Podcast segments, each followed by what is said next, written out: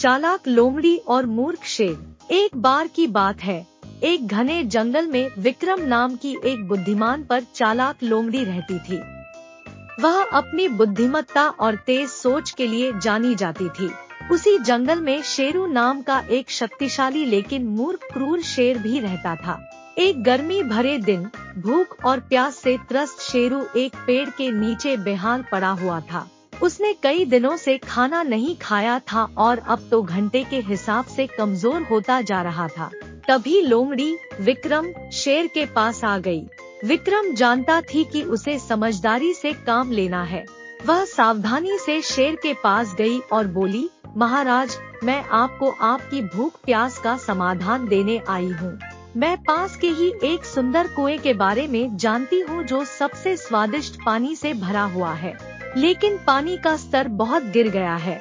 और मुझे डर है कि अगर आप पानी पीने के लिए जाते हैं तो आप अंदर फंस सकते हैं। लेकिन मैं आपको सुरक्षित रूप से कुएँ का पानी पिलवा सकती हूँ। अपनी भूख और प्यास से परेशान मूर्ख शेर ने दो बार नहीं सोचा और लोमड़ी के प्रस्ताव पर सहमत हो गया। विक्रम शेरू को घने जंगल में ले गया और अब वे कुएँ की मुंडेर पे खड़े थे। नीचे देखते हुए शेरू ने पानी में अपना प्रतिबिंब देखा और यह सोचा कि यह एक और शेर उसे चुनौती दे रहा है, और बिना सोचे समझे कुएँ में कूद गया। जैसे ही शेर कुएँ में फंस गया, चतुर लोमड़ी हँसी और बोली, महाराज, आप मेरे जाल में फंस गए हैं। मैंने आपको धोखा दिया क्योंकि मैं जानती थी कि आप कमज़ोर और मूर्ख हैं। अब मेरा बदला पूरा हुआ। उन सब पशुओं की ओर से जिन्हें तूने आज तक हानि पहुंचाई है। शेरू ने अपनी गलती का एहसास करते हुए विक्रम से विनती की, कृपया, बुद्धिमान लोमड़ी, मुझे बख्श दो। मैंने अपना सबक सीख लिया है। मैं वादा करता हूँ कि मैं अपने तरीके बदलूँगा और एक न्यायप्रिय और निष्पक्ष शासक बनूँगा। विक्रम ने एक पल के लिए शेरू की बातों पर विचार किया। शेर की आँखों में सच्चा पश्चाताप देखकर उसने उसे एक मौका देने का फैसला किया। बहुत अच्छा विक्रम ने कहा, मैं तुम्हें एक शर्त पर छोड़ दूँगा। तुम्हें दया और निष्पक्षता के साथ शासन करने, कमजोरों की रक्षा करने और फिर कभी अपनी शक्ति का दुरुपयोग न करने का वादा करना होगा।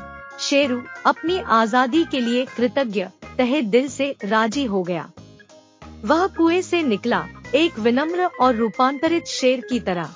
उस दिन के बाद से, उसने जंगल पर दया और न्याय के साथ शासन किया, और सभी की भलाई सुनिश्चित की। जंगल के जानवर शेरों में हुए बदलाव को देखकर बहुत खुश हुए। वे अब डर में नहीं रहते थे और अपने परोपकारी शासक से सांत्वना पाते थे। शेरू बुद्धिमान और न्यायप्रिय शेर के रूप में जाना जाने लगा और विक्रम, लोमड़ी, उसका विश्वसनीय सलाहकार बन गया। कहानी का नैतिक उपदेश यह है कि बुद्धि और ज्ञान क्रूर बल पर विजय प्राप्त कर सकते हैं। अपनी क्षमताओं का, बुद्धिमानी का सभी के लाभ के लिए उपयोग करना चाहिए। सच्ची ताकत केवल शारीरिक ताकत में नहीं, बल्कि करुणा और निष्पक्षता में भी है।